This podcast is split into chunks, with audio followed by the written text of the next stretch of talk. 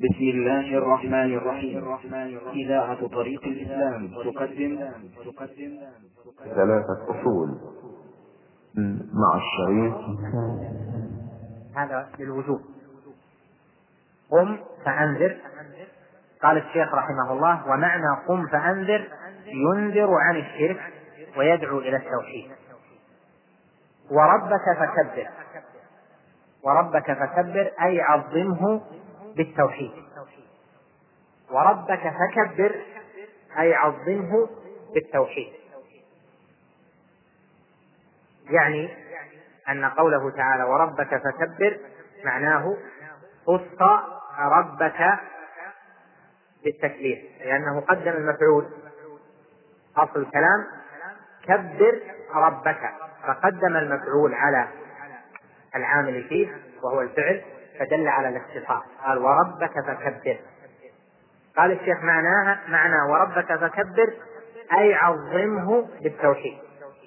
وهذه لا شك من الشيخ رحمه الله تعالى من العلم الغزير العظيم الذي يحتاج إلى إيضاح وضبط ذلك أن التكبير جاء في القرآن وله خمسة أنحاء. وله خمسة موارد. فتكبير الله جل وعلا يكون في ربوبيته.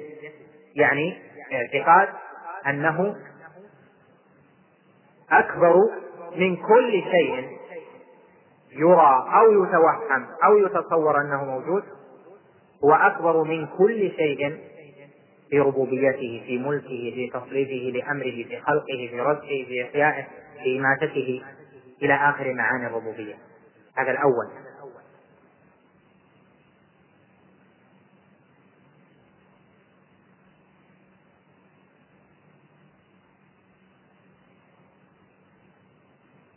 قال جل وعلا وكبره تكبيرا. الله أكبر. يشمل هذا المعنى ويشمل غيره من معاني التكبير التي ستأتي. إذا قوله هنا وربك فكبر يدخل فيه أولا اعتقاد أن الله جل وعلا أكبر من كل شيء في مقتضيات ربوبيته. الثاني أن الله جل وعلا أكبر من كل شيء باستحقاقه الإلهية والعبادة وحده دون ما سواه. فإن العبادة صرفت لغير الله فهو جل وعلا أكبر وأعظم وأجل من كل هذه الآلهة التي صرفت لها أنواع من العبادة. فتكبير يرجع إلى الربوبية وهو الأول وهذا التكبير يرجع إلى استحقاقه للإلهية. وتكبير وهو الثالث باعتقاد كما قال وربك فكبر أن ربك أكبر من كل شيء في أسمائه وصفاته. فإنه في أسمائه أكبر من كل ذوي ذوي الأسماء. الأشياء لها أسماء لكن أسماء الله جل وعلا أكبر من ذلك. أكبر يرجع الكبر هنا لأي شيء؟ لما فيها من الحسن والبهاء والعظمة والجلال والجمال ونحو ذلك. وكذلك في الصفات فصفاته علا كما قال جل وعلا وله المثل الأعلى في السماوات والأرض وقال جل وعلا ولله المثل الأعلى يعني له الاسم الأعلى وله النعت الأعلى. وقال جل وعلا ولم يكن له كفوا أحد. وقال جل وعلا هل تعلم له سميا ونحو ذلك؟ فهو جل وعلا أكبر من كل شيء في أسمائه وصفاته. كذلك قوله وربك فكبر يعني في قضائه وقدره الكوني فالله جل وعلا في قضائه وقدره الكوني أكبر. يعني أن قضاءه وقدره له فيه الحكمة البالغة. وأما ما يقضيه ويقدره العباد لأنفسهم يقدر الأمر بنفسه ويفعل الأمر لنفسه فإن هذا يناسب نقص العبد. والله جل وعلا في قضائه وقدره فيما يحدثه في كونه فهو أكبر الأخير تكبير الله جل وعلا في شرعه وأمره قال وربك فكبر تدخل فيها هذه الخمسة الأخير يعني اعتقاد أن الله جل وعلا أكبر فيما أمر به ونهى وفيما أنزله من هذا القرآن العظيم أكبر وأعظم من كل ما يشرعه العباد أو يحكم به العباد. أو يأمر العباد به وينهون عنه. ولهذا صارت هذه الكلمة الله أكبر من شعارات المسلمين العظيمة. يدخلون في الصلاة بها ويرددونها في الصلاة وهي من الأوامر الأولى التي جاءت للنبي عليه الصلاة والسلام. قال تعالى له وربك فكبر. إذا لاحظت هذه المعاني الخمسة وكل واحدة منها لها أدلة كثيرة من القرآن. تدبر وأنت تقرأ القرآن. الآيات التي فيها ذكر تكبير الله تجد أن بعضها فيه ذكر الربوبية وبعض الآيات فيه ذكر الألوهية وبعضها فيه ذكر الأسماء والصفات بعضها فيه ذكر قضاء الله الكوني أفعال الله جل وعلا وبعضها فيه شرع الله جل وعلا. إذا اجتمعت هذه الخمس رأيت أن هذا التفسير من أحسن وأعظم ما يكون. قال وربك فكبر عظمه بالتوحيد. إذا اجتمعت هذه الخمس في الفهم قال وربك فكبر عظمه بالتوحيد. لأن معاني التكبير هي معاني التعظيم وتلك المتعلقات هي التوحيد بأنواعه وصار تفسير الشيخ هنا لقوله وربك فكبر أي عظمه بالتوحيد وهو من التفاسير المنقولة. عن السلف أنه صار ها هنا اختيارا مناسبا ملائما واضح الدلالة. قال بعدها وثيابك فطهر. أي طهر أعمالك من الشرك. فسر الثياب بالعمل. الثوب أصله في اللغة ما يتوب إلى صاحبه. يعني ما يرجع إلى صاحبه. سمي سمي اللباس سواء كان قميصا أو إزارا أو كان سراويل أو نحو ذلك أو كانت عمامة يسمى ثوب لأنه يرجع إلى صاحبه التباسه به حال لبسه. هذا أصل الثوب. ولهذا يقال للعمل أيضا ثوب وتجمع على ثياب باعتبار أنه يرجع إلى صاحبه. لهذا فسر قوله تعالى هنا وثيابك فطهر أي طهر أعمالك فسر الثياب بالأعمال لأنها راجعة إلى صاحبها باعتبار أصلها اللغوي. أو يقال إن العمل مشبه بالثوب لملازمته لصاحبه. فالثوب يلازم لابسه والعمل كذلك يلازم عامله كما قال جل وعلا وكل إنسان ألزمناه طائره في عنقه الطائر هو ما يطير عنه من العمل من خير أو شر. ألزم به. صار ملازما له كملازمة ثوبه له. هنا اختار الشيخ أحد التفسيرين المنقولين عن السلف وهو أن معنى وثيابك فطهر أي طهر أعمالك من الشرك وفسرت بطهر ثيابك من النجاسات وثيابك فطهر هذا التفسير الأعم أنسب ها هنا لأنه يناسب ما قبله وما بعده. فإن ما قبله فيه الإنذار وتعظيم الله بالتوحيد وما بعده فيه ترك للرز وهجر للأصنام والبراءة منه. بقي قوله وثيابك فطهر فاتفاق الكلام وكونه جميعا جاء بمعنى مترابط يقضي بأن يختار تفسير الثياب بالأعمال. لأن ما قبله قم فأنذر ينذر عن الشرك ويدعو إلى التوحيد. وربك فكبر عظمه بالتوحيد وثيابك فطهر. ثم قال والرجز فاهجر التي هي الأصنام والأوثان اتركها وتبرأ منها. صار الجميع في البراءة من الشرك والبعد عن الشرك والنهي عنه والدعوة والالتزام بالتوحيد. بقي ثيابك بقي قوله وثيابك فطهر. لها تفسيران تفسير للثياب بالثياب المعروفة ثيابك طهرها من النجاسة أو ثيابك التي هي الأعمال طهرها من الشرك فصار الأنسب للثياب أن يفسر وثيابك فطهر بطهر أعمالك من الشرك.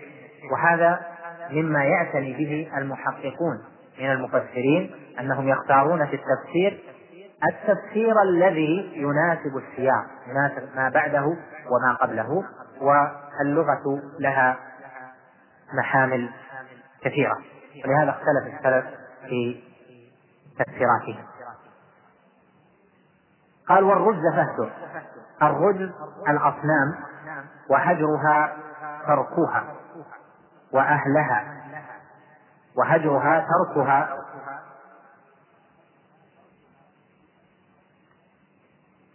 وأهلها.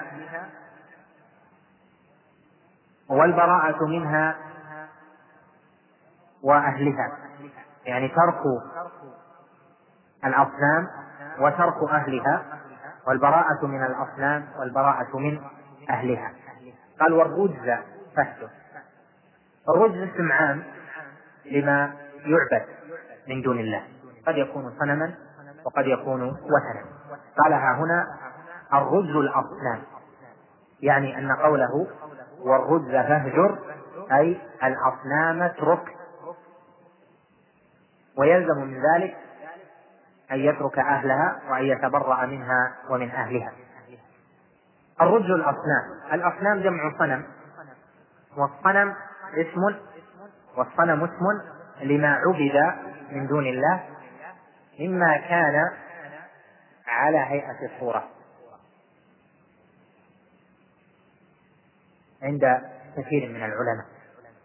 يعني الصنم يكون مصور على هيئة صورة إما صورة كوكب أو صورة جني أو صورة شجرة أو صورة آدمي أو صورة نبي أو صورة صالح أو صالح يعني يكون على هيئة صورة أو صورة حيوان.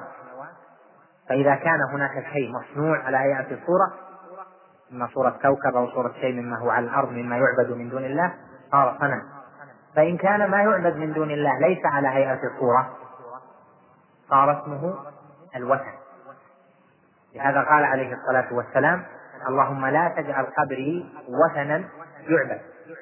لا يصلح صنما يعبد لأن القبر لا يكون على هيئة مصورة قال وثنا يعبد لأن الوثن اسم لما يعبد من دون الله على هيئة الصورة أو على غير هيئة الصورة. الوثن اسم لما يعبد من دون الله إذا لم يكن مصورا على هيئة الصورة. قال بعض أهل العلم الوثن قد يكون أيضا على هيئة الصورة. فيكون الصنم ما له صورة والوثن يشمل ما كان له صورة وما لم يكن له صورة وهذا هو القول الثاني. فيكون كل صنم وثنا وليس كل وثن صنما. وأخذوا هذا من قوله تعالى في سورة العنكبوت.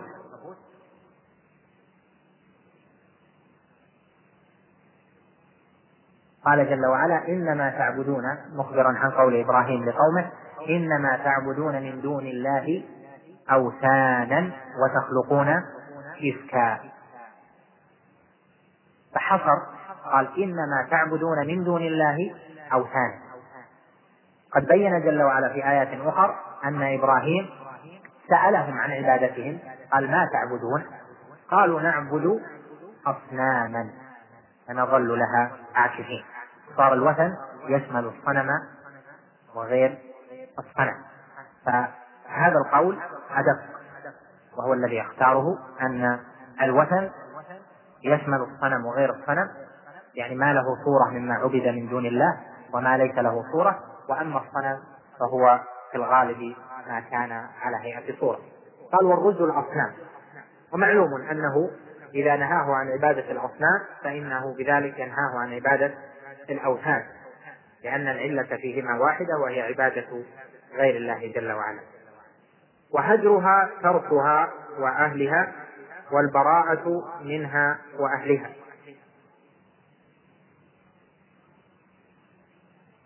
قال أخذ على هذا عشر سنين. يدعو إلى التوحيد.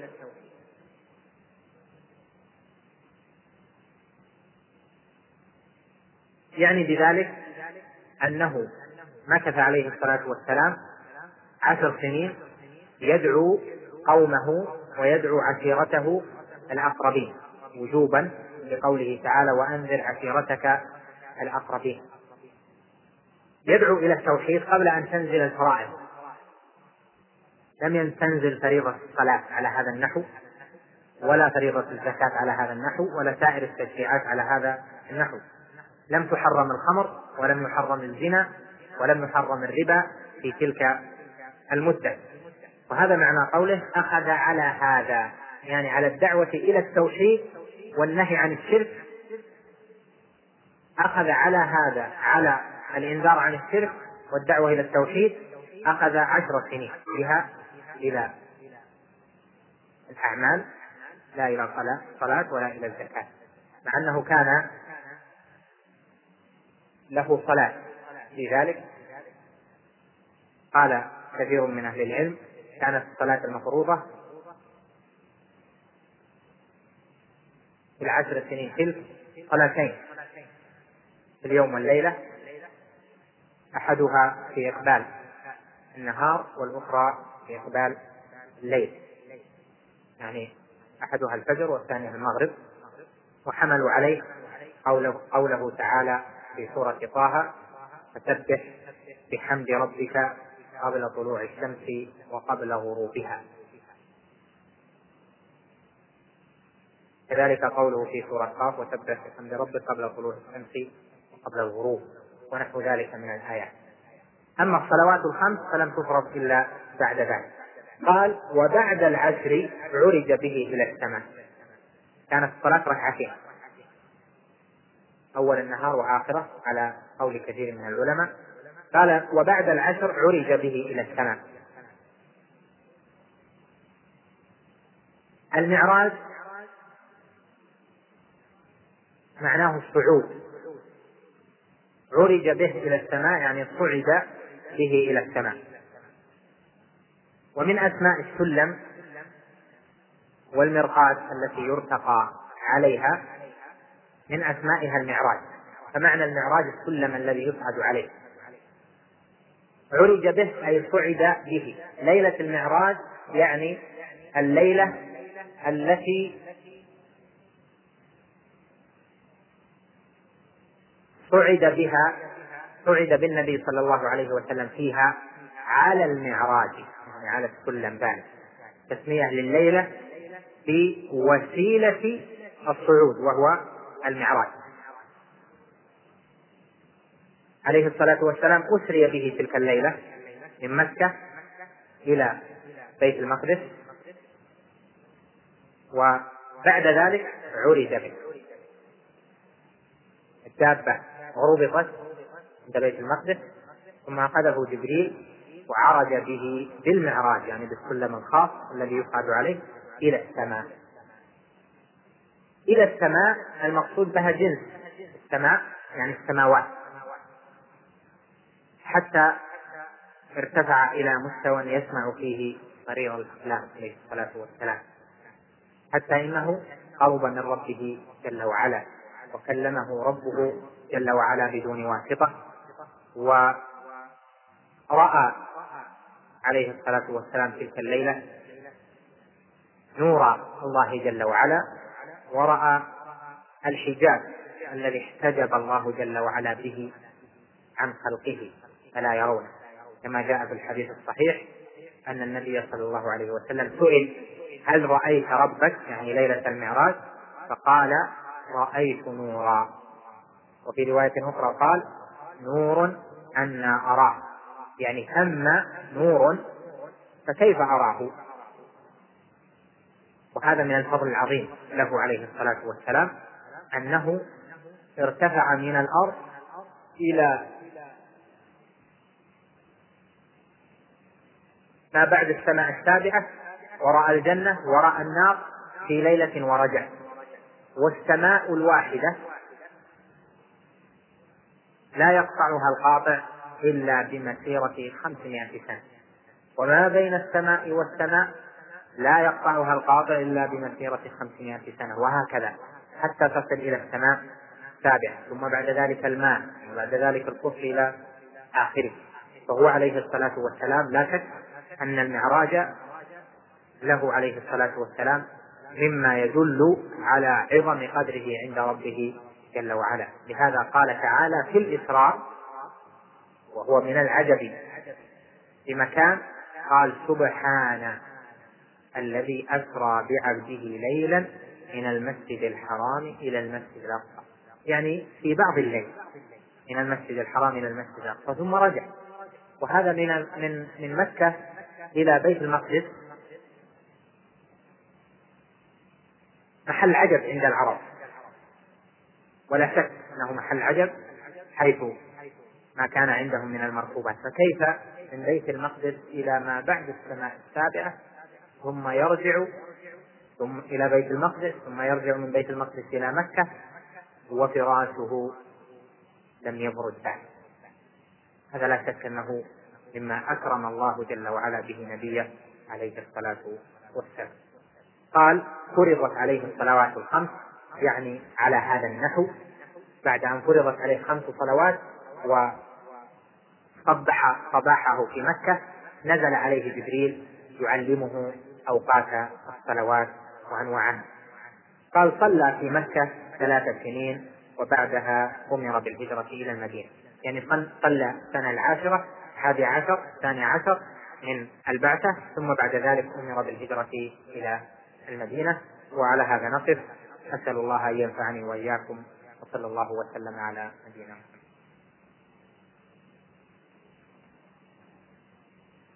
الحمد لله رب العالمين. والصلاة والسلام على نبينا محمد وعلى آله وصحبه أجمعين. اللهم إنا نسألك علما نافعا وعملا صالحا ودعاء مسموعا وقلبا خاشعا. أما بعد قال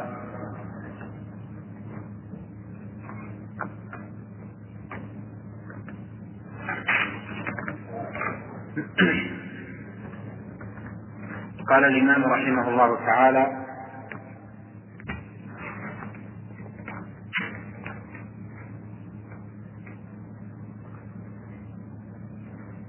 وصلى في مكة ثلاث سنين وبعدها أمر بالهجرة إلى المدينة.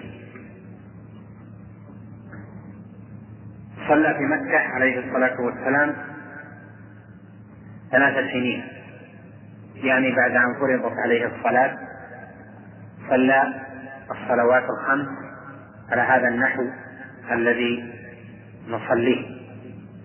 قد حدت صفاتها أركانها واجباتها وحد وأوقات الصلوات بينت. جاء النبي عليه الصلاة والسلام جبريل فبين له أوقات الصلوات. بعدها بعد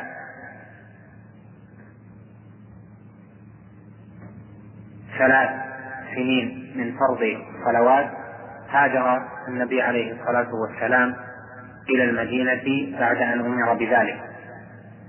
وبعد هجرته عليه الصلاة والسلام إلى المدينة ابتدأ التاريخ الهجري كما هو معروف. لما أتى بهذا الموضع فسر الهجرة. فقال والهجرة الانتقال من بلد الشرك إلى بلد الإسلام. هذا تعريفها الاصطلاحي والهجرة في اللغة الترك. وفي الشرع ترك ما لا يحبه الله ويرضى إلى ما يحبه ويرضاه. ويدخل في هذا المعنى الشرعي هجر. الشرك يدخل فيه ترك.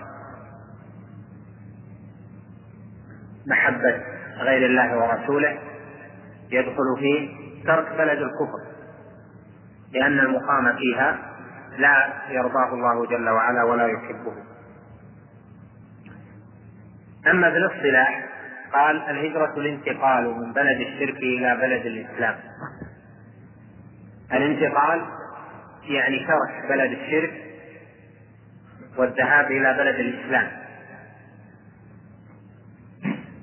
وسبب الهجرة يعني سبب إيجاب الهجرة أو سبب مشروعية الهجرة أن المؤمن يجب عليه. أن يظهر دينه معتزا بذلك مبينا للناس مخبرا أنه يشهد شهادة الحق لأن الشهادة لله جل وعلا بالتوحيد ولنبيه بالرسالة فيها إخبار الغير وهذا الإخبار يكون بالقول والعمل. فإظهار الدين به يكون إخبار الغير عن مضمون الشهادة ومعنى الشهادة. فلهذا كانت الهجرة من بلد الشرك إلى بلد الإسلام واجبة إذا لم يستطع المسلم إظهار دينه لأن إظهار الدين واجب في الأرض وواجب على المسلم أن يظهر دينه وأن لا يستخفي بدينه.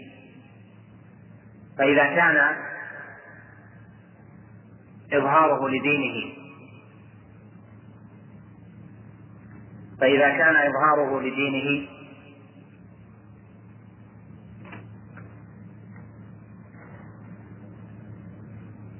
غير ممكن في دار وجب عليه أن يتركها يعني وجب عليه أن يهاجر. قال الانتقال من بلد الشرك إلى بلد الإسلام. بلد الشرك هي كل بلد يظهر فيها الشرك ويكون غالبا.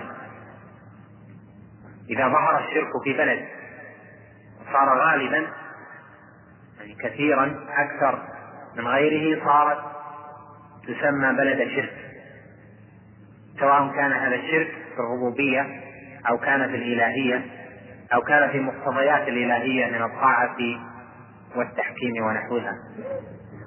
بلد الشرك هي البلد التي يظهر فيها الشرك ويكون غالبا. هذا معنى ما قرره الشيخ محمد بن إبراهيم رحمه الله حينما سئل عن دار الكفر. ما هي؟ قال دار الكفر هي الدار التي يظهر فيها الكفر ويكون غالبا. وإذا إذا ظهر الشرك في بلدة وصار ظهوره غالبا ومعنى ذلك أن يكون منتشرا ظاهرا بينا غالبا الخير فإن هذه الدار تسمى بلد شرك. هذا باعتبار ما وقع وهو الشرك. أما باعتبار أهل الدار فهذه مسألة فيها خلاف بين أهل العلم. هل ينظر في تسمية الدار بدار إسلام ودار شرك إلى أهلها؟ وقد سئل شيخ الإسلام رحمه الله عن بلد تظهر فيها أحكام الكفر وتظهر فيها أحكام الإسلام فقال هذه الدار لا يحكم عليها أنها دار كفر ولا أنها دار إسلام. بل يعامل فيها المسلم بحسبه ويعامل فيها الكافر بحسبه.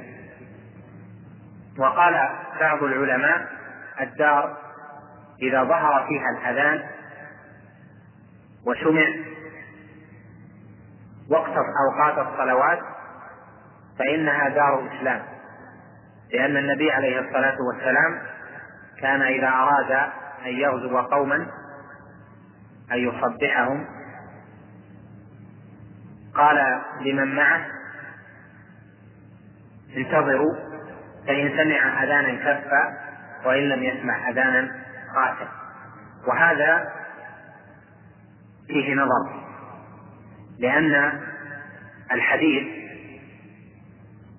على أصله فهو أن العرب حينما يعلون الأذان معنى ذلك أنهم يقرون ويشهدون شهادة الحق لأنهم يعلمون معنى ذلك فهم يؤدون حقوق التوحيد الذي اشتمل عليه الأذان. فإذا شهدوا أن لا إله إلا الله وأن محمدا رسول الله ورفعوا الأذان بالصلاة معنى ذلك أنهم انسلخوا من الشرك وتبرأوا منه وأقاموا الصلاة. وقد قال جل وعلا فإن تابوا وأقاموا الصلاة وآتوا الزكاة فإخوانكم في الدين. فإن تابوا يعني من الشرك وأقاموا الصلاة وآتوا الزكاة فإخوانكم في الدين. ذلك لأن العرب كانوا يعلمون معنى التوحيد. فإذا دخلوا في الإسلام وشهدوا أن لا إله إلا الله وأن محمدا رسول الله دل ذلك على أنهم يعملون بمقتضى ذلك. أما في هذه الأزمنة المتأخرة فإن كثيرين من المسلمين يقولون لا إله إلا الله محمد رسول الله ولا يعلمون معناها ولا يعملون بمقتضاها بل تجد الشرك فاشيا فيهم.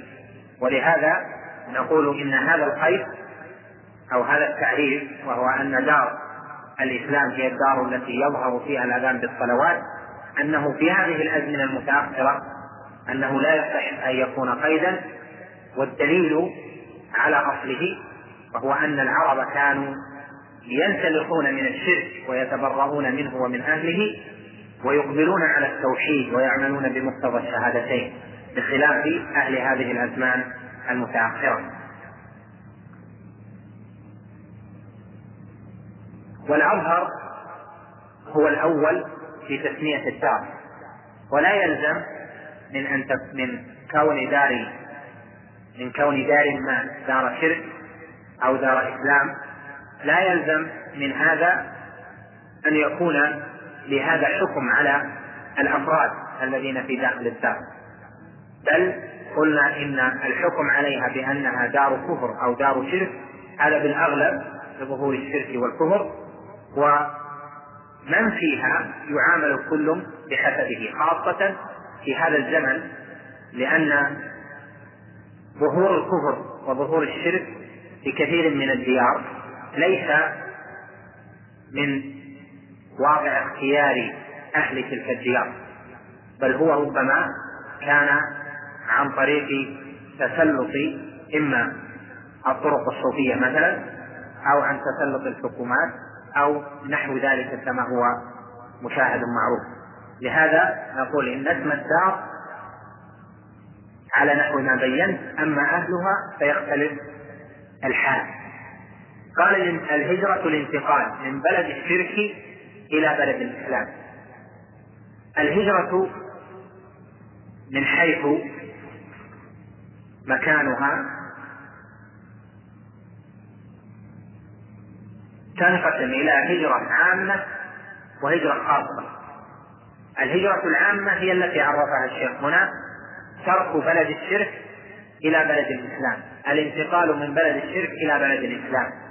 بلد الشرك أي بلد؟ إلى أن تطلع الشمس من مغربها.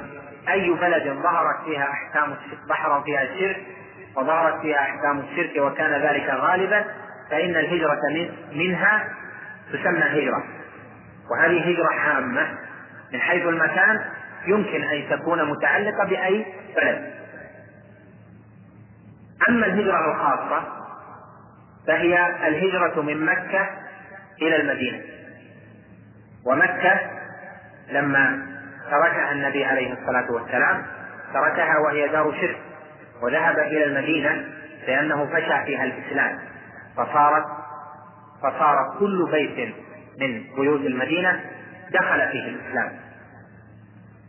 فصارت دار إسلام فانتقل من بلد الشرك إلى بلد الإسلام. هاجر هجرة خاصة. وهذه الهجرة الخاصة هي التي جاء فيها قوله عليه الصلاة والسلام لا هجرة بعد الفتح بل جهاد ونية كما ثبت في الصحيح. فقوله لا هجرة بعد الفتح يعني لا هجرة من مكة. الهجرة الخاصة هذه من مكة إلى المدينة. أما الهجرة العامة الانتقال من بلد الشرك إلى بلد الإسلام فهي باقية إلى طلوع الشمس من مغربها إلى قيام الساعة. إذا وجد بلد شرك ووجد بلد إسلام توجد الهجرة. هذا من حيث المكان. ومن حيث الحكم فإن الهجرة تارة تكون واجبة وتارة تكون مستحبة.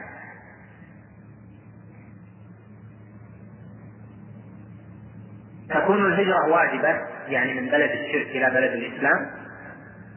تكون واجبة إذا لم يمكن المسلم المقيم بدار الشرك أن يظهر دينه. إذا ما استطاع أن يظهر التوحيد وأن يظهر مقتضيات دينه الصلاة اتباع السنة كل بلد بحسبه بحسب ما فيه من الشرك يظهر ما يخالف به أهل البلد ويكون متميزا فيهم. إذا لم يستطع ذلك فإن الهجرة تكون واجبة عليه. وعليه حمل قوله تعالى إن الذين توفاهم الملائكة ظالمي أنفسهم قالوا فيما كنتم؟ قالوا كنا مستضعفين في الأرض. يعني لم تستطع إظهار الدين. الاستضعاف هنا بمعنى عدم استطاعة إظهار الدين. قالوا ألم تكن أرض الله واسعة فتهاجروا فيها؟ فأولئك مأواهم جهنم وساءت مصيرا. فدل هذا على أنها واجبة لأنه توعدهم عليها بجهنم. فمعنى هذا أن ترك الهجرة إذ لم يستطع إظهار الدين أنه محرم وأن الهجرة واجبة. القسم الثاني المستحب وتكون الهجرة من بلد الشرك إلى بلد الإسلام مستحبة إذا كان المؤمن في دار الشرك يستطيع أن يظهر دينه. تكون مستحبة. و ذلك لأن القصد الأصل الأول من الهجرة أن يتمكن المؤمن من إظهار دينه وأن يعبد الله جل وعلا على عزته. قد قال جل وعلا يا عبادي الذين آمنوا إن أرضي واسعة فإياي تعبدون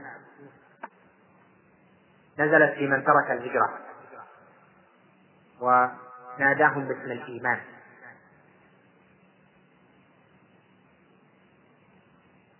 هذه الأحكام متعلقة بالهجرة من دار الكفر والشرك إلى دار الإسلام. وهناك هجرة أخرى من دار تكثر يكثر فيها المعاصي والبدع إلى دار ليس فيها معاصي وبدع أو تقل فيها المعاصي والبدع. وهذه ذكر الفقهاء فقهاء الحنابلة رحمه الله رحمهم الله ذكروا أنها مستحبة وأن البلد إذا كثر فيها البدع و أو كثرت فيها الكبائر والمعاصي فإنه يستحب له أن يتركها إلى دار يقل فيها ذلك أو ليس فيها شيء من ذلك لأن بقاءه على تلك الحال مع أولئك يكون مع المتوعدين بنوع من العذاب الذي يحيق بأهل القرى الذين ظلموا. وقد هاجر جمع من أهل العلم من بغداد لما علا فيها صوت المعتزلة وصوت أهل البدع كثرت فيها المعاصي والزنا وشرب الخمر تركوها إلى بلد أخرى. وبعض أهل العلم بقي لكي يكون قائما في حق الله في الدعوة وفي بيان العلم وفي الإنكار ونحو ذلك. المتعلق الرابع خامس سادس كل هذه أيضا كثير من العلماء تركوا مصر لما تولت عليها الدولة العبيدية وخرجوا إلى غيرها وهذا قد يحمل على أنها من الهجرة المستحبة أو من الهجرة الواجبة بحسب الحال في ذلك الزمان. قال هنا رحمه الله والهجرة فريضة على هذه الأمة من بلد الشرك إلى بلد الإسلام. فرض بقيد أن لا يستطيع إظهار دينه. فإن كان يستطيع كما ذكرت لك فإن الهجرة في حقه مستحبة. قال وهي باقية إلى أن تقوم الساعة. هي باقية إلى أن تقوم الساعة. يريد إلى قرب قيام الساعة وهو طلوع الشمس من مغربها. كما جاء في الحديث لا تنقطع الهجرة حتى تنقطع التوبة ولا تنقطع التوبة حتى تطلع الشمس من مغربها قال رحمه الله تعالى مستدلا والدليل قوله تعالى إن الذين توفاهم الملائكة ظالمي أنفسهم. قل من نفس؟ بترك الهجرة لأنهم عصوا الله جل وعلا في ترك الهجرة. ومكة لم يعد في إمكان المؤمنين أن يظهروا دينه فيها. فقد تسلط الكفار عليها على أهلها فلم يستطيعوا يعني المؤمنين أن يظهروا دينهم. وهو هذا كان قائما من أول الدعوة. تسلطوا فترة وكانت كان إظهار الدين في أول الدعوة ليس واجبا. ثم أمروا بذلك بقوله تعالى فاصدع بما تؤمر وأعرض عن المشركين إنا كفيناك المستهزئين. فابتلي من ابتلي من المؤمنين فلم يستطيعوا إظهار دينهم. فاستأذنوا النبي صلى الله عليه وسلم في الهجرة إلى الحبشة فأذن في الهجرة إلى الحبشة الهجرة الأولى ثم الثانية وقيل ثم الهجرة الثالثة. ثم لما لم يعد بالإمكان أن يظهر الدين في مكة وقد قامت بلد الإسلام. في المدينة صارت الهجرة متعينة وفرضا من مكة إلى المدينة. لهذا قال جل وعلا هنا ظالمي أنفسهم. قالوا يعني الملائكة مخاطبين لهؤلاء الذين توفتهم الملائكة وقد تركوا الهجرة. فيما كنتم؟ يعني على أي حال كنتم؟ قالوا كنا مستضعفين في الأرض. فأجابت الملائكة قالوا ألم تكن أرض الله واسعة فتهاجروا فيها؟ وهذا إنكار عليهم. ألم تكن أرض الله واسعة فتهاجروا فيها؟ لأن الاستفهام هنا في ألم استفهام للإنكار. وضابطه أن يكون ما بعده مبطلا أن يكون ما بعده باطلا. إذا أزلت الهمزة وقرأت ما بعده فإذا كان ما بعده غير صحيح صارت الهمزة إذا للإنكار.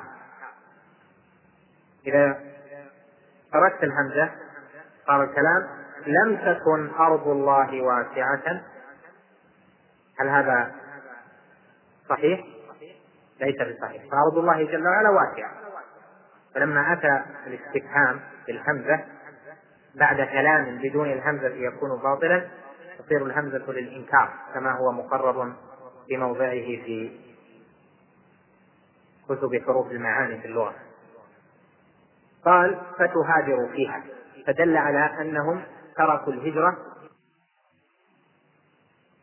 بهذه الآية على أن من ترك الهجرة مع القدرة على ذلك أنه مشرك وكافر من جنس مع من أقام معهم. وهذا ليس بصحيح. قال إن هذه الآية في المؤمنين لأنه قال في أولها إن الذين توفاهم الملائكة ظالمي أنفسهم ظالمي أنفسهم. فهؤلاء وظلموا أنفسهم ليس الظلم الأكبر ولكن الظلم الأصغر بترك الهجرة. قال جل وعلا بعدها إلا المستضعفين من الرجال والنساء والولدان لا يستطيعون حيلة ولا يهتدون سبيلا. رجال مستضعفون. لا يمكنهم أن يعرفوا الطريق. لا يهتدون سبيلا إلى البلد الآخر. ولا يستطيعون حيلة ليس عندهم ما يركبون وليس عندهم مال ينقلهم. فهم مستضعفون يريدون الهجرة ولكنهم مستضعفون من جهة عدم القدرة على الهجرة بالمال والمركب والدليل ونحو ذلك. فقال جل وعلا في هؤلاء فأولئك عسى الله أن يعفو عنهم وكان الله عفوا غفورا. ويلحق بهؤلاء من لم يستطع الهجرة في هذا الزمن بالمعوقات القائمة من أنواع التأثيرات وأشباهها. تلحق بهؤلاء لأن هذا لا يستطيع الحيلة لا يمكنه أن هو يرغب أن يترك بلد الشرك إلى بلد الإسلام لكن لا يمكنه ذلك لوجود المعوقات. لا يستطيع الحيلة ولا يهتدي سبيلا وطريقا إلى بلد الإسلام. فهؤلاء قال جل وعلا في حقهم فأولئك عسى الله أن يعفو عنهم وكان الله عفوا غفورا. ثم ساق دليلا آخر وهو قوله تعالى يا عبادي الذين آمنوا إن أرضي واسعة فإياي فاعبدون قال البغوي رحمه الله سبب نزول هذه الآية في المسلمين الذين في مكة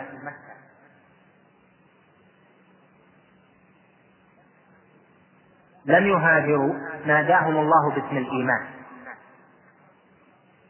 تركوا الهجرة فناداهم الله باسم الإيمان. فدل على أن ترك الهجرة لا يسلب الإيمان. فمعنى ذلك أن ترك الهجرة ليس شركا أكبر وليس كفرا أكبر وإنما هو معصية من المعاصي. لأنه نادى من ترك الهجرة باسم الإيمان. يا أيها الذي يا عبادي الذين آمنوا إن أرضي واسعة فإياي فاعبدون. قال البغوي نزلت هذه الآية في الذين لم يهاجروا. من مكة ناداهم الله باسم الإيمان. فدل على أن تركهم الهجرة من مكة ليس كفرا ولا شركا وأن قوله تعالى في الآية التي قبلها فأولئك مأواهم جهنم وساءت مصيرا أن هذا لأجل أنهم تركوا واجبا من الواجبات وارتكبوا كبيرة من الكبائر. لكن لا يسلب عنهم اسم الإيمان بترك الهجرة من دار الكفر إلى دار إلى دار الإسلام. قال والدليل على الهجرة من السنة قوله صلى الله عليه وسلم لا تنقطع الهجرة حتى تنقطع التوبة ولا تنقطع التوبة حتى تطلع الشمس من مغربها. هذا واضح. التوبة لا تنقطع إلا إذا طلعت الشمس من مغربها.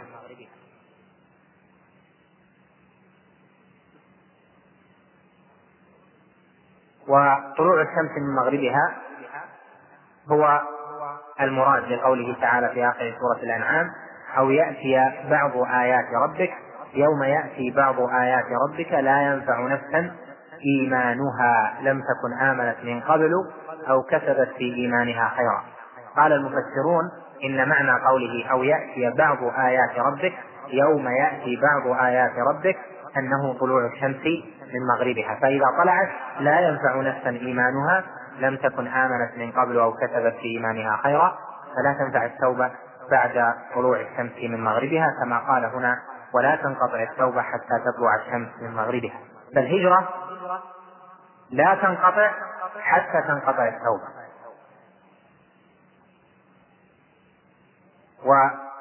والتوبة لا تنقطع حتى تطلع الشمس من مغربها. وذلك لأن تارك الهجرة حتى طلعت الشمس من مغربها قد ترك فرضا عليه. وإذا طلعت الشمس من مغربها ليس ثم عمل يحدثه العبد. قال لم تكن آمنت أو كسبت. لم تكن آمنت من قبل أو كسبت في إيمانها خيرا. والعمل بعض الإيمان. قال فلما استقر في المدينة أمر ببقية شرائع الإسلام مثل الزكاة. الزكاة فرضت السنة الثانية من الهجرة والصوم فرض في المدينة. نريد بالزكاة التي فرضت في السنة الثانية من الهجرة الزكاة على هذا النحو المقدر زكاة بشروطها وبأنصبائها وقدر المخرج وأوعية الزكاة ونحو ذلك. هذا فرض في السنة الثانية من الهجرة. أما جنس الزكاة فقد فرض في في مكة. جنس الزكاة غير مقدر مثل الصلاة التي كانت في مكة. وهذا جاء في آخر سورة المزمل.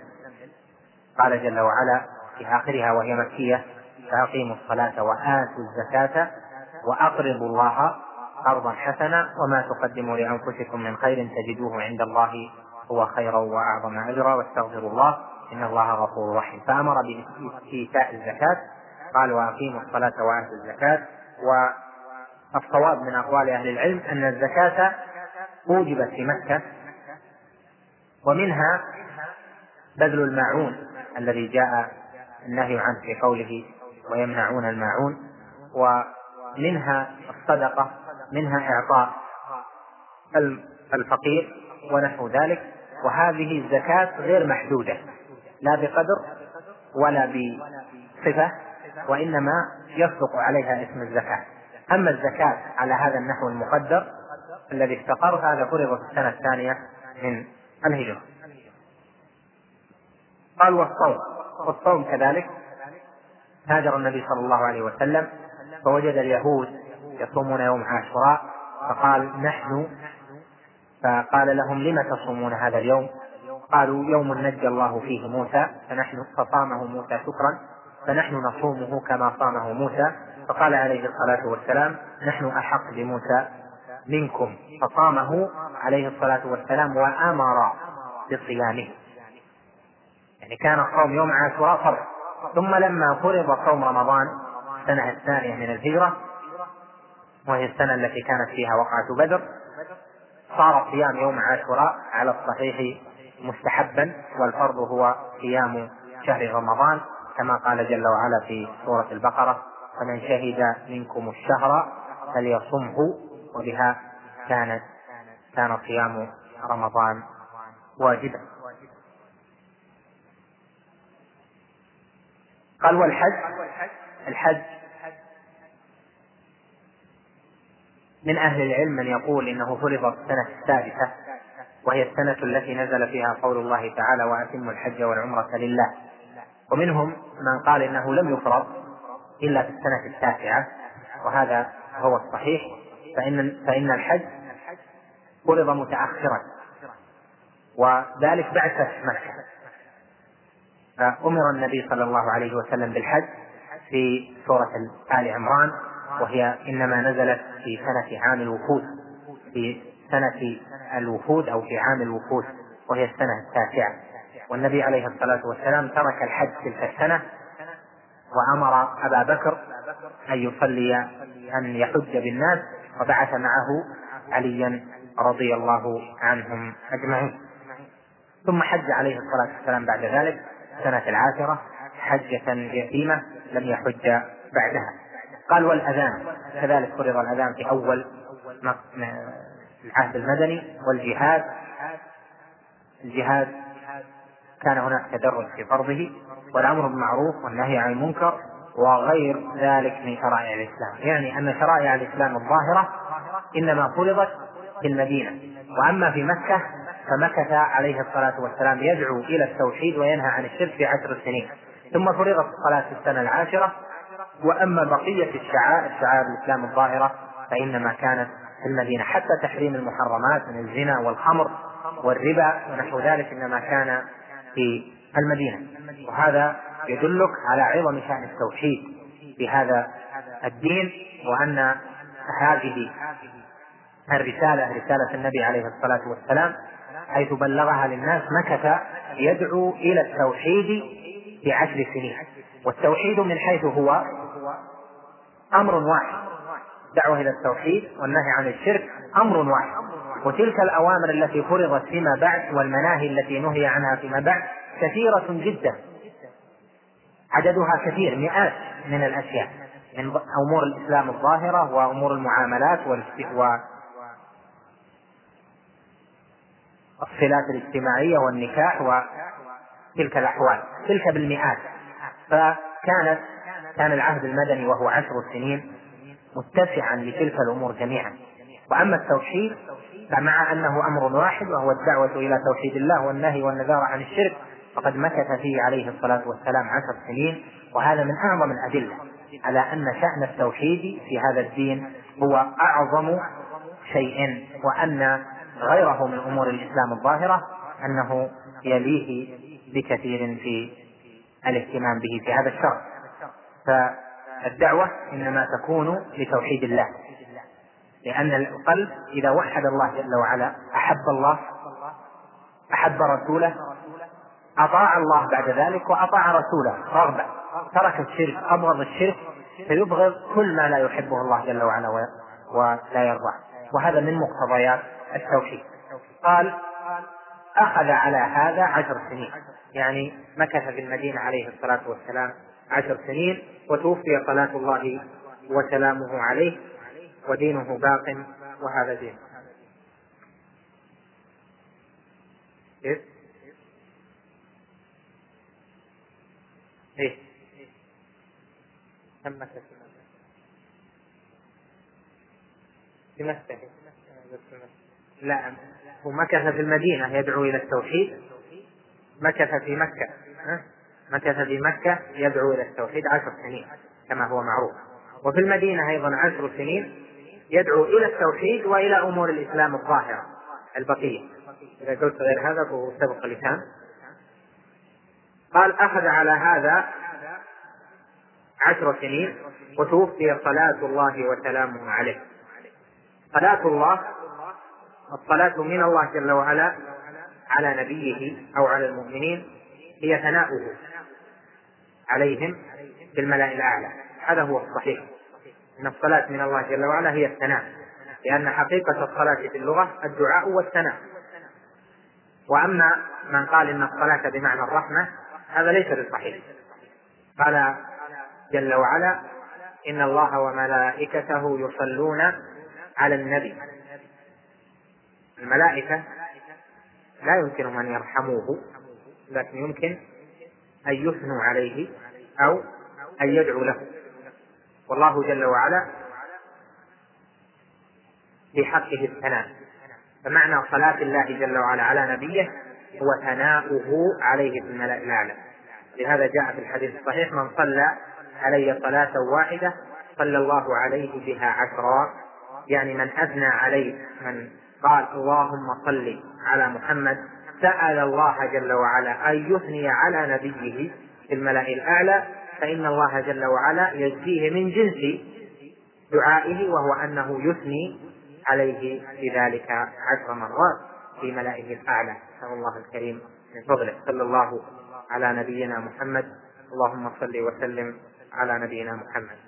قال ودينه باق وعليه الصلاة والسلام توفي ودفن في حجرة عائشة. ودينه باق إلى قيام الساعة لا يقبل الله جل وعلا من أحد دينا إلا هذا الدين. وهذا دينه هذا دينه الضمير يرجع إلى أي شيء؟ إلى ما سبق إيضاحه في هذه الرسالة. هذا الذي وصف لك فيما قبل هو دينه. معرفة العبد ربه ومعرفة دين الإسلام بالأدلة ومعرفة العبد نبيه صلى الله عليه وسلم. هذا دينه عليه الصلاة والسلام. لا خير هذا من صفاته عليه الصلاة والسلام أنه لا خير إلا دل الأمة عليه ولا شر إلا حذرها منه. والخير الذي دلها عليه التوحيد وجميع ما يحبه الله ويرضاه. والشر الذي حذرها منه الشرك وجميع ما يكرهه الله ويأباه. وعليه الصلاة والسلام للمؤمنين رؤوف رحيم. ومن رأفته بالمؤمنين ورحمته بهم أنه اجتهد أن يؤدي الأمانة كاملة. لا خير يقرب إلى الله ويكون محبوبا إلى الله إلا بينه عليه الصلاة والسلام لهذه الأمة. وأعلى ذلك التوحيد. ويتبع ذلك جميع الأمور من الفرائض والواجبات والمستحبات ومن المناهي التي اجتنابها فرض ونحو ذلك. المسنونات. حتى قال رجل لسلمان لقد علمكم رسولكم كل شيء حتى القراءة. قال نعم. يعني حتى هيئة الجلوس أثناء قضاء الحاجة فإنه علمنا عليه الصلاة والسلام كيف يكون ذلك. استقبال واستدبار. وما ينبغي أن يكون إذا ذهب المرء أين يذهب كما جاء في الحديث الذي رواه أبو داود وغيره كان عليه الصلاة والسلام إذا ذهب المذهب أبعد يعني لقضاء حاجته ونحو ذلك. علمنا عليه الصلاة والسلام كل شيء من أعلى أمر وهو التوحيد بينه بيانا شافيا مفصلا إلى أقل الأمور. كلها بينها عليه الصلاة والسلام. فالحجة قائمة على أمته وأنه عليه الصلاة والسلام سيكون شهيدا على هذه الأمة وأنه بلغهم الرسالة ودلهم على كل خير يحبه الله ويرضاه. كذلك لا شر إلا حذرها منه. لا شر كان أو لا شر سيكون في هذه الأمة إلا وحذرها منه. فحذر النبي عليه الصلاة والسلام أمته من الشرور التي كانت في وقته من الشرك بالله بأنواعه ومن أنواع المعاصي وأنواع الآثام وأنواع المعاملات الباطلة. وكذلك ما سيحدث في المستقبل فإن الله جل وعلا أطلع نبيه على ما سيكون. فحذر النبي عليه الصلاة والسلام أمته من ذلك. كما مثلا كما جاء في الحديث لتتبعن سنن من كان قبلكم شبرا بشبر وذراعا بذراع. حتى لو دخلوا جحر رب لدخلتموه. قالوا يا رسول الله فارس والروم قال فمن الناس إلا أولئك؟ أو كما جاء في غير هذه الرواية لها ألفاظ كثيرة. فحذرها من تقليد فارس والروم حذر النبي عليه الصلاة والسلام أمته من الفتن التي التي ستظهر بأنواعها ومنها فتنة الخوارج. الذين خرجوا على الصحابة وخرجوا على ولاة أمر المسلمين. حذر من البدع بأنواعها كما جاء في تفسير قول الله تعالى إن الذين فرقوا دينهم وكانوا شيعا لست منهم في شيء. وكما قال عليه الصلاة والسلام وإن هذه الأمة ستفترق إلى ثلاث وسبعين فرقة كلها في النار إلا واحدة. ونحو ذلك من أنواع ما أخبر به عليه الصلاة والسلام أمته محذرا فهو عليه الصلاة والسلام بهذه الأمة رحيم رؤوف لا خير إلا دلها عليه وأرشد ولا شر إلا حذر منه ونهى سواء في ذلك ما حدث في وقته أو ما سيحدث بعد موته عليه الصلاة والسلام بقليل أو ما سيكون إلى قيام الساعة. حتى إنه حذر أمته وشدد حذرها وشدد التحذير في أمر المسيح الدجال حتى إنه قال عليه الصلاة والسلام إن خرج فيكم وأنا حي فأنا حديده دونكم وإن خرج عليكم بعد يعني بعد وفاته عليه الصلاة والسلام فامرؤ حجيج نفسه وهذا يدل على عظم ما دل النبي عليه الصلاة والسلام هذه الأمة عليه. قال رحمه الله بعد ذلك وافترض طاعته على جميع الثقلين الجن والإنس والدليل قوله تعالى قل يا أيها الناس إني رسول الله إليكم جميعا. طاعة الرسول صلى الله عليه وسلم فرض على الجن والإنس لأن النبي عليه الصلاة والسلام بعث إلى الناس جميعا. قال جل وعلا قل يا أيها الناس إني رسول الله إليكم جميعا. وقال جل وعلا وإذ صرفنا إليك نفرا من الجن يستمعون القرآن فلما حضروه قالوا أنصتوا فلما قضي ولوا إلى قومهم منذرين لأنهم اتبعوا هذا الرسول بعد أن سمعوا القرآن. وكمل الله به الدين. الدين كمل والدين هو ما يدين به المرء يعني ما يكون عادة له في عبادته يألفه ويعتاده. لأن أصل الدين هو العادة. كما قال الشاعر تقول وقد درأت لها وضيني هذا دينه أبدا وديني. هذا عادته وهذه عادته وسمي الدين دينا لأنه يلتزمه الإنسان وما كان من الاعتقادات وما كان من العبادات يفعله بتكرر حتى يصبح له عادة. نعم الدين ليس عادة لكن أصل تسمية الدين سمي به لأنه له شبه بالعادة من حيث لزومها وكثرة فعل فعلها وترداد صاحبها لها. كمل الله به الدين. إذا فليس في الدين نقصان ليس فيه مجال للزيادة فمن أراد التقرب إلى الله جل وعلا فإنما يكون ذلك بالتقرب عن طريق رسوله صلى الله عليه وسلم. يعني أن يكون متبعا لسنته عليه الصلاة والسلام. لأن الدين كمل فلا سبيل إلا هذا السبيل. كما قال ابن القيم فلواحد كن واحدا في واحد ثاني سبيل الحق والإيمان. والهجرة من الهجرة الهجرة إلى الرسول صلى الله عليه وسلم بطاعته واتباع سنته.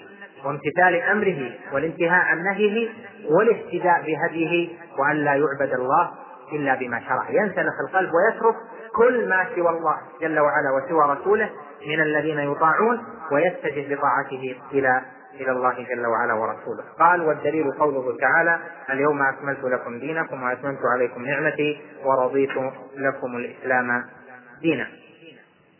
والدليل على موته صلى الله عليه وسلم قوله تعالى إنك ميت وإنهم ميتون ثم إنكم قيامة عند ربكم تختصمون. مات عليه الصلاة والسلام. الذين يدعون أنه عليه الصلاة والسلام حي لم يمت وأنه يحضر روحه تحضر وهو يحضر وينتقل ونحو ذلك. هؤلاء مكذبون للقرآن كفرة بالله جل وعلا لأن الله جل وعلا قال لنبيه إنك ميت. يعني ستموت. وإنهم ميتون. وإنهم سيموتون. ثم إنكم يوم القيامة إنكم جميعا أنت وهم عند ربكم تختصمون. وقال جل وعلا في الآية الأخرى أفإن مات أو قتل انقلبتم على أعقابكم. قال وما محمد إلا رسول قد خلت من قبله الرسل. أفإن مات أو قتل انقلبتم على أعقابكم. ومن المعلوم ما حصل من قيام أبي بكر في الناس بعد موت الرسول صلى الله عليه وسلم خطيبا قائلا بما يروى من كان يعبد محمدا فإن محمدا قد مات ومن كان يعبد الله فإن الله حي لا يموت. قال تعالى وما محمد إلا رسول قد خلت من قبله الرسل أفإن مات أو قتل انقلبتم على أعقابكم؟ قال عمر فكأني لم أسمع الآية إلا حين تلاها أبو بكر رضي الله عنه. لكن هو بعد موته في حياة برزخية هي أكمل أنواع الحياة البرزخية.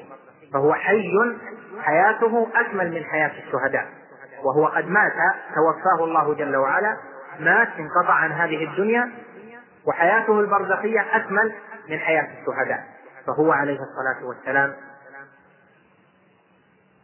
قد توفي وانقضى أجله وهو بالرفيق الأعلى في الجنة وعند الله جل وعلا في أعلى المقامات عليه الصلاة والسلام. قال لما ذكر موته عليه الصلاة والسلام قال والناس إذا ماتوا يبعثون خص هنا البعث بذكر مع أن مناسبته هي في ذكر اليوم الآخر المرتبة الثانية من الأصل الثاني.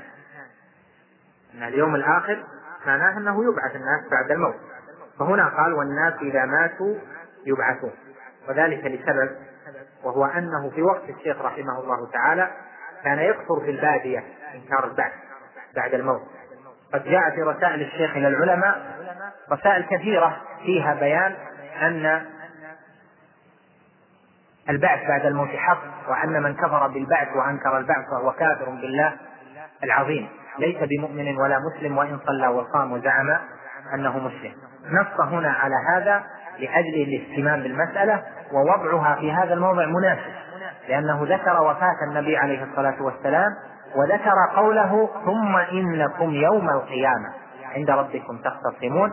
فناسب أن يقرر البعث بعد الموت لجميع الناس. فقال والناس إذا ماتوا يبعثون. والدليل قوله تعالى منها خلقناكم وفيها نعيدكم ومنها نخرجكم تارة أخرى. وقوله تعالى والله أنبتكم من الأرض نباتا ثم يعيدكم فيها ويخرجكم إخراجا. وبعد البعث محاسبون ومجزيون بأعمالهم. والدليل قوله تعالى ولله ما في السماوات وما في الأرض ليجزي الذين آم ليجزي الذين أساءوا بما عملوا ويجزي الذين أحسنوا بالحسنى. قال ومن كذب بالبعث كفر. مثل أولئك الأعراب البادية الذين كانوا في وقت الشيخ رحمه الله. ويكثر إلى الآن. في بوادي بعض البلاد العربية أنهم يكذبون بالبعث. يعتقدون أن التزام الدين أنه إنما يحصل له الإنسان السعادة وكذا في دنياه وأن روحه تكون في نعيم أو في جحيم لكن بعد بعد الموت يكذبون بذلك. قال هنا من كذب بالبعث كفر. والدليل قوله تعالى زعم الذين كفروا أن لن يبعثوا قل بلى وربي لتبعثن. ثم لتنبؤن بما عملتم وذلك على الله يسير. وجه الاستدلال أنه قال زعم الذين كفروا فوصف الذين يزعمون أنهم لن يبعثوا لأنهم من الذين كفروا.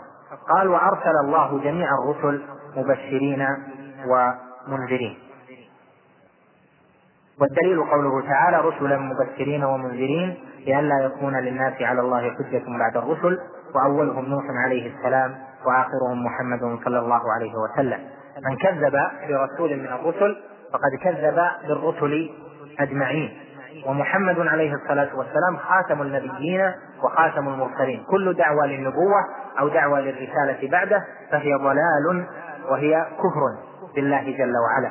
كما ادعى من ادعى في وقت في بعد في وقت الصحابة وبعدهم إلى يومنا هذا لم يزل يظهر من يدعي النبوة. هو عليه الصلاة والسلام خاتم المرسلين وخاتم النبيين وخاتمهم. وخاتمهم وخاتمهم. خاتمهم. والدليل على أن أولهم نوح قوله والدليل على أن أولهم نوح قوله تعالى إنا أوحينا إليك كما أوحينا إلى نوح والنبيين من بعد. هذا وحي خاص وحي رسالة. والمراد بالنبيين هنا المرسلون. قال وكل أمة بعث الله إليهم رسولا من نوح إلى محمد يأمرهم بعبادة الله وحده وينهاهم عن عبادة الطاغوت. والدليل قوله تعالى ولقد بعثنا في كل أمة رسولا أن يعبدوا الله واجتنبوا الطاغوت. ولقد بعثنا في كل أمة رسولا أن ما يأتي بعدها هو مضمون البعث. بعثهم بأي شيء؟ بما يأتي بعد أن وهو اعبدوا الله واجتنبوا الطاغوت. عبادة الله سبق تفسيرها مفصلة في الأصل الأول. وهو معرفة العبد ربه. هنا لما ذكر الطاغوت كان مناسبا لأهميته أن يذكر معنى الطاغوت. قال هنا وافترض الله على جميع العباد بهذا الدليل الكفر بالطاغوت والإيمان بالله ما معنى الطاغوت إذن؟ قال مع قال ابن القيم رحمه الله معنى الطاغوت ما تجاوز به العبد حده من معبود أو متبوع أو مطاع الطاغوت صيغة مبنية للكثرة والسعة لأنها من طغى يطغى طغيانا.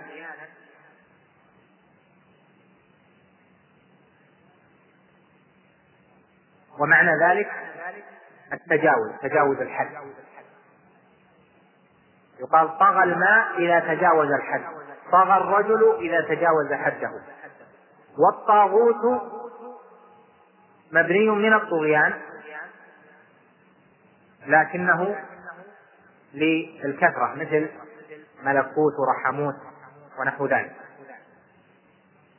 ما هو الطاغوت؟ إذا الطاغوت اسم لكل ما تجاوز به العبد حده. كل ما تجاوز به العبد حده. أي حد هذا؟ الحد الشرعي له. معلوم أن الشرع حد للأشياء حدودا. وبين علاقة المسلم بها.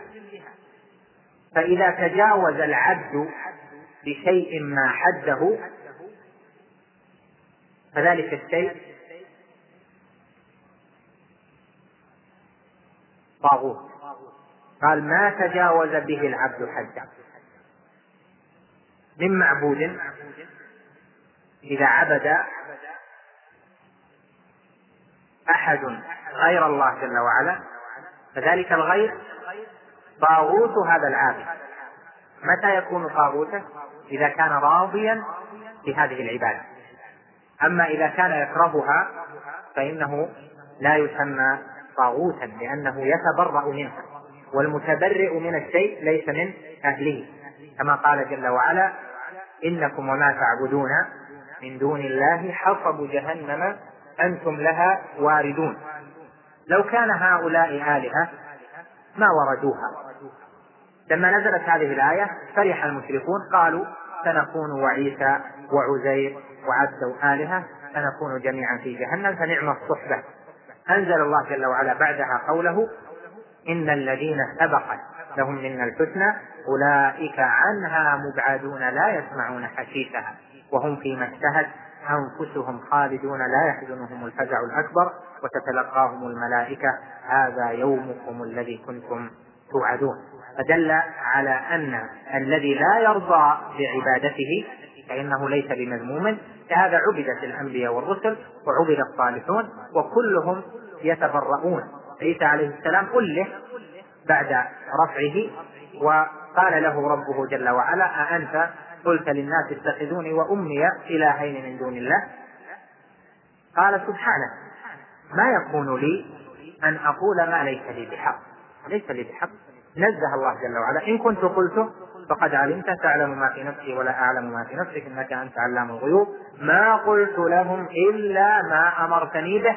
أن اعبدوا الله ربي وربكم. وكنت عليهم شهيدا ما دمت فيهم. فلما توفيتني يعني قبضتني قبضت بدني ورفعتني عنهم. فلما توفيتني واستوفيت مدتي على الأرض المدة الأولى كنت أنت الرقيب عليه فلما توفيتني كنت أنت الرقيب عليهم وأنت على كل شيء شهيد. إن تعذبهم إلى آخر الآيات معنى الطاغوت ما تجاوز به العبد حده من معبوده أو متبوع من يتبع يقلد يمشى وراءه يهتدى بهديه أو مطاع. إذا كان اتبع أحد وتجو وتجاوز العبد في هذا المتبع حده الذي أذن به شرعا فقد صار ذلك طاغوتا له إذا كان راضيا بذلك. وإن كان لا يرضى فهذا هو الذي اتخذه طاغوت وذاك ليس بطاغوت. أو مطاع. بين ذلك بقوله والطواغيت كثيرون ورؤوسهم خمسة إبليس لعنه الله ومن عبد وهو راض ومن دعا الناس إلى عبادة نفسه. إبليس لعنه الله هو رأس الطواغيت لما؟ لأنه عبد ولأنه متبوع ولأنه مطاع فهو راض بذلك أطيع أو لم يطع أطيع في معصية الله وهذه مأذون بها أو غير مأذون بها ويعتبر عند من أطاعه أنه مقدم وأن طاعته هنية. ولهذا قال جل وعلا في سورة إبراهيم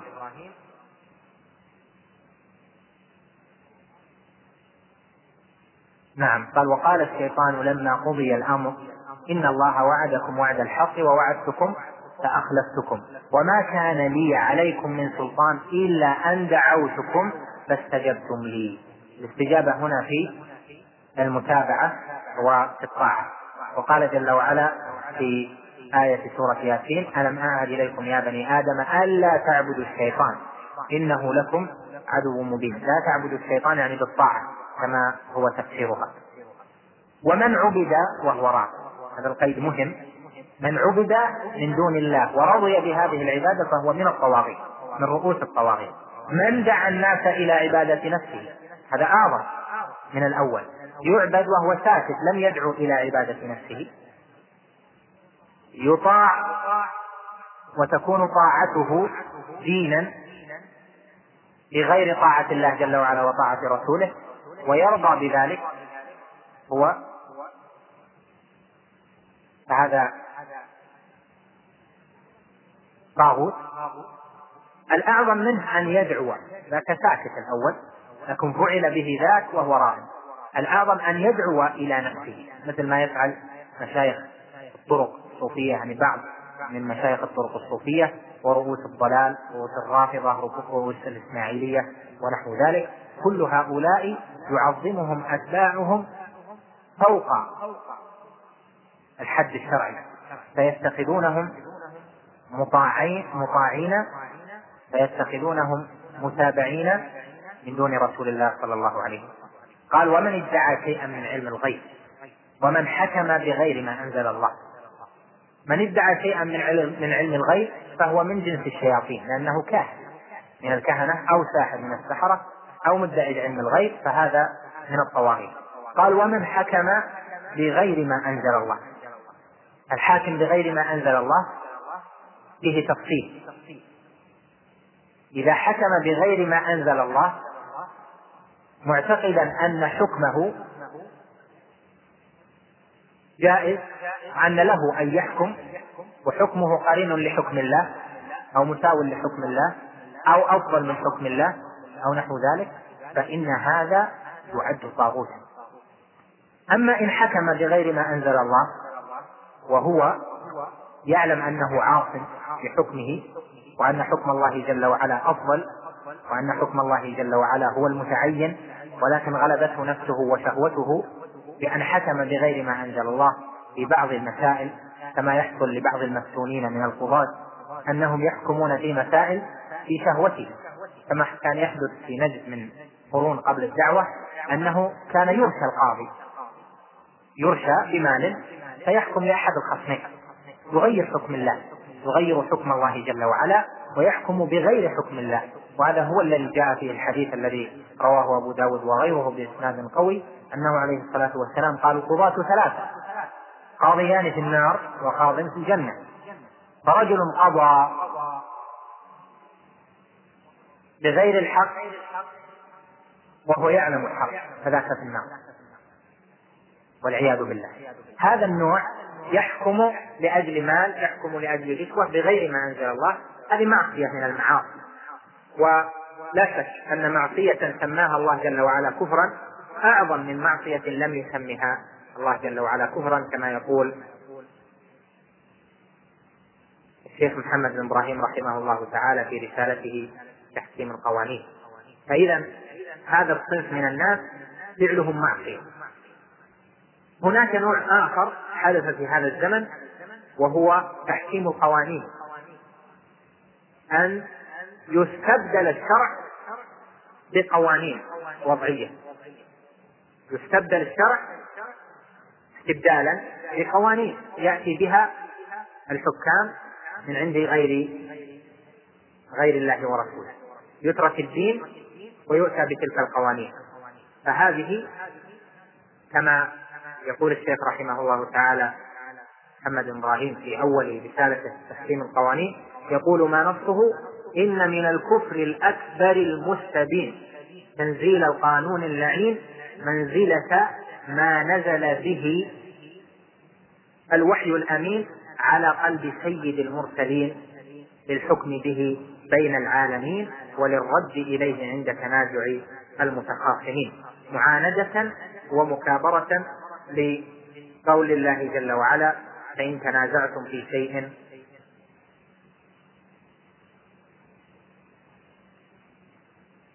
فردوه إلى الله والرسول إن كنتم تؤمنون بالله واليوم الآخر. ذلك خير وأحسن تأويلا. ورسالته هذه بسط فيها القول وهي رسالة دقيقة مهمة في هذا الباب. إذا فصار تحكيم القوانين كفرا أكبر بالله لأنه استبدال شريعة مكان شريعة. بدل شريعة الإسلام يأتون بشريعة فرنسا أو شريعة أوروبا أو شريعة إنجلترا أو شريعة أمريكا هذا استبدال. فإذا كان الحكم به غالبا صار تحكيما. يعني صار الحكم في أكثر أمور الشريعة. بهذه الأحكام القوانين القانونية صار استبدالا. فمتى يكون كفرا؟ إذا صار استبدالا. ومتى يكون استبدالا؟ إذا كان تحكيم القوانين غالبا. كما ذكر الشيخ رحمه الله تعالى في فتاويه الشيخ محمد بن إبراهيم أيضا مقيدا. سئل متى يكون الحكم بالقانون كفرا؟ قال إذا كان غالبا فاشيا. متى يكون الحكم بالقانون كفرا؟ قال إذا كان غالبا فاشيا. لما؟ لأنه استبدل. شريعة مكان شريعة. فإذا غلب ذلك صار استبدال. وهذا قيد مهم. وهذه المسألة يكثر فيها الكلام في هذا العصر بين كلام المتعلمين وعلى سبيل التعلم وبين كلام جهال. وقل من يحرر الكلام فيها على نحو ما بينه العلماء بدقة وتفصيل. قال هنا والدليل قوله تعالى لا إكراه في الدين قد تبين الرشد من الغي فمن يكفر بالطاغوت ويؤمن بالله فقد استمسك بالعروة الوثقى لا انفصام لها والله سميع عليم. قال بعد ذلك وهذا هو معنى لا إله إلا الله. ما معنى لا إله إلا الله؟ هو قوله فمن يكفر بالطاغوت ويؤمن بالله لأن الكفر بالطاغوت هو معنى النفي لا إله والإثبات وهو قوله ويؤمن بالله هو المستفاد من قوله إلا الله.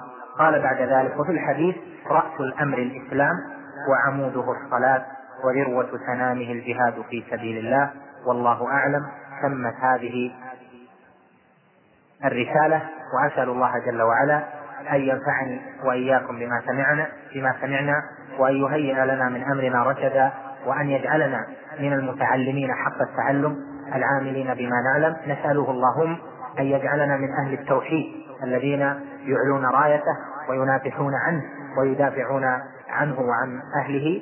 وأسأله لي ولكم العفو والغفران من جميع الزلل والسيئات وأستغفر الله لذنبي ولذنوب جميع المسلمين وأسأله أن يعفو عني ما حصل مني في هذا الشرح الموجز من غلط لسان أو سهو جنان أو انتقال للذهن. وقد اختصرنا في آخر هذا اليوم في الأخير اختصرنا كان حقها أن تسقط أكثر من ذلك بكثير لكن لأجل انتهاء هذه الدروس وهذا هو يوم الأربعاء الثامن من ربيع الأول لعام أربعة عشر وأربعمائة وألف. اللهم اجعل بقية أعمالنا خيرا مما سلف منها وصلى الله وسلم على نبينا محمد. مع تحيات إخوانكم في إذاعة طريق الإسلام والسلام عليكم ورحمة الله وبركاته.